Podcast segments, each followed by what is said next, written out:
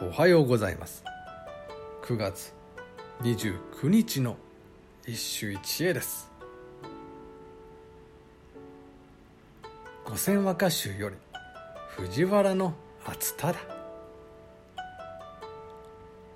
会うことをいざ穂に出なん。死のすすき忍び発べきものならなくに。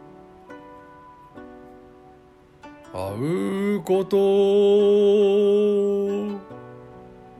いざ穂に出なん。死のすすき。忍び発べき。ものならなくに。さて今日からは秋の七草をご紹介しよう。まずはすすきだ。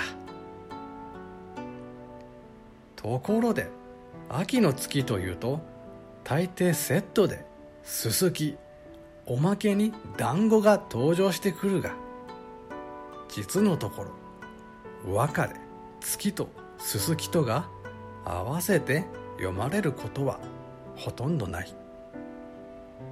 和歌ですすきは読むべきポイントが決まっている。あのふさふさの「ほ」である。会うことがバレちまってもいい。死のすすきだって忍びきれないのだから。とこのように忍びきれない恋心が「ほ」にいずる。という読み方をする